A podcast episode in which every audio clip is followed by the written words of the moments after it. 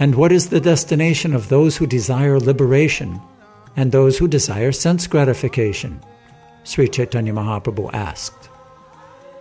Ramananda Rai replied, Those who attempt to merge into the existence of the Supreme Lord will have to accept bodies like those of trees. And those who are overly inclined towards sense gratification will attain the bodies of demigods. Purport by Srila Prabhupada. Those who desire liberation by merging into the existence of God do not desire sense gratification within the material world. On the other hand, they have no information about serving the lotus feet of the Lord. Consequently, they are doomed to stand like trees for many thousands of years. Although trees are living entities, they are non moving the liberated soul who merges into the existence of the Lord is no better than the trees. Trees also stand in the Lord's existence because material energy and the Lord's energy are the same. Similarly, the Brahman effulgence is also the energy of the Supreme Lord.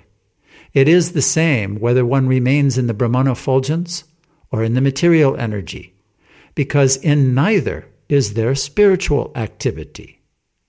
Better situated are those who desire sense gratification and promotion to the heavenly planets.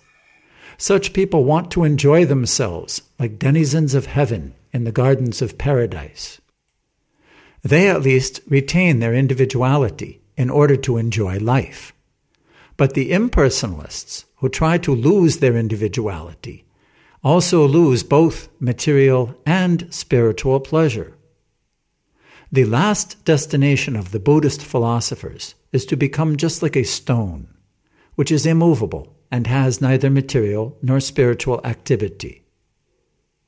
As far as the hard working karmis are concerned, Srimad Bhagavatam states 11 10 23 Svar lokam yati yagnika bunjita devavat tatra bogan divan ninarjitan after performing various sacrificial rituals for elevation to the heavenly planets, the karmis go there and enjoy themselves with the demigods to the extent that they have obtained the results of pious activities.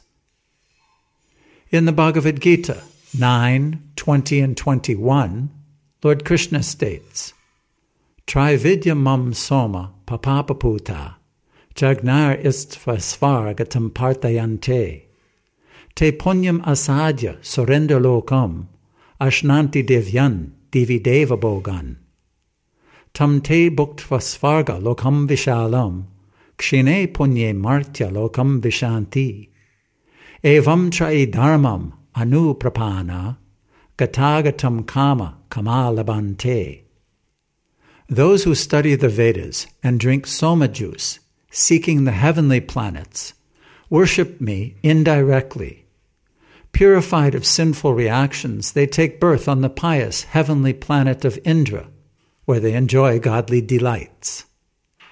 When they have thus enjoyed vast heavenly sense pleasure, and the results of their pious activities are exhausted, they return to this material planet again.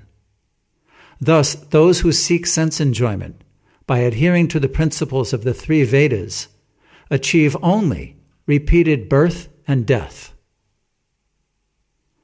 Therefore, after finishing the results of pious activities, the karmis return to this planet in the form of rain, and they begin their life as grass and plants in the evolutionary process.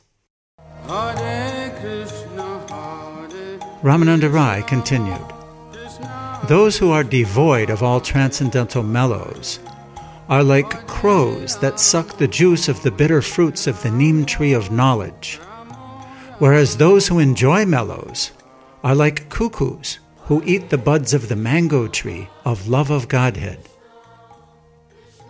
Purport by Srila Prabhupada.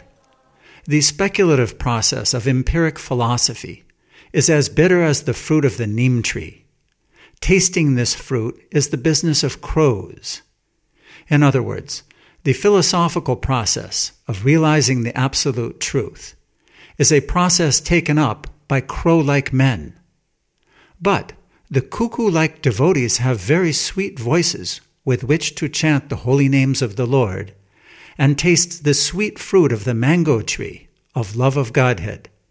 Such devotees relish sweet mellows with the Lord.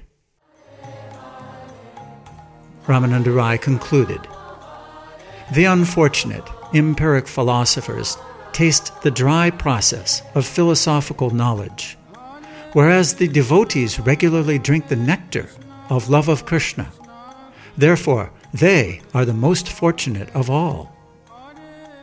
In this way, Chaitanya Mahaprabhu and Ramananda Rai passed the whole night relishing the mellows of Krishna Katha, topics about Krishna. While they were chanting, dancing, and crying, the night ended, and in the morning they departed from one another.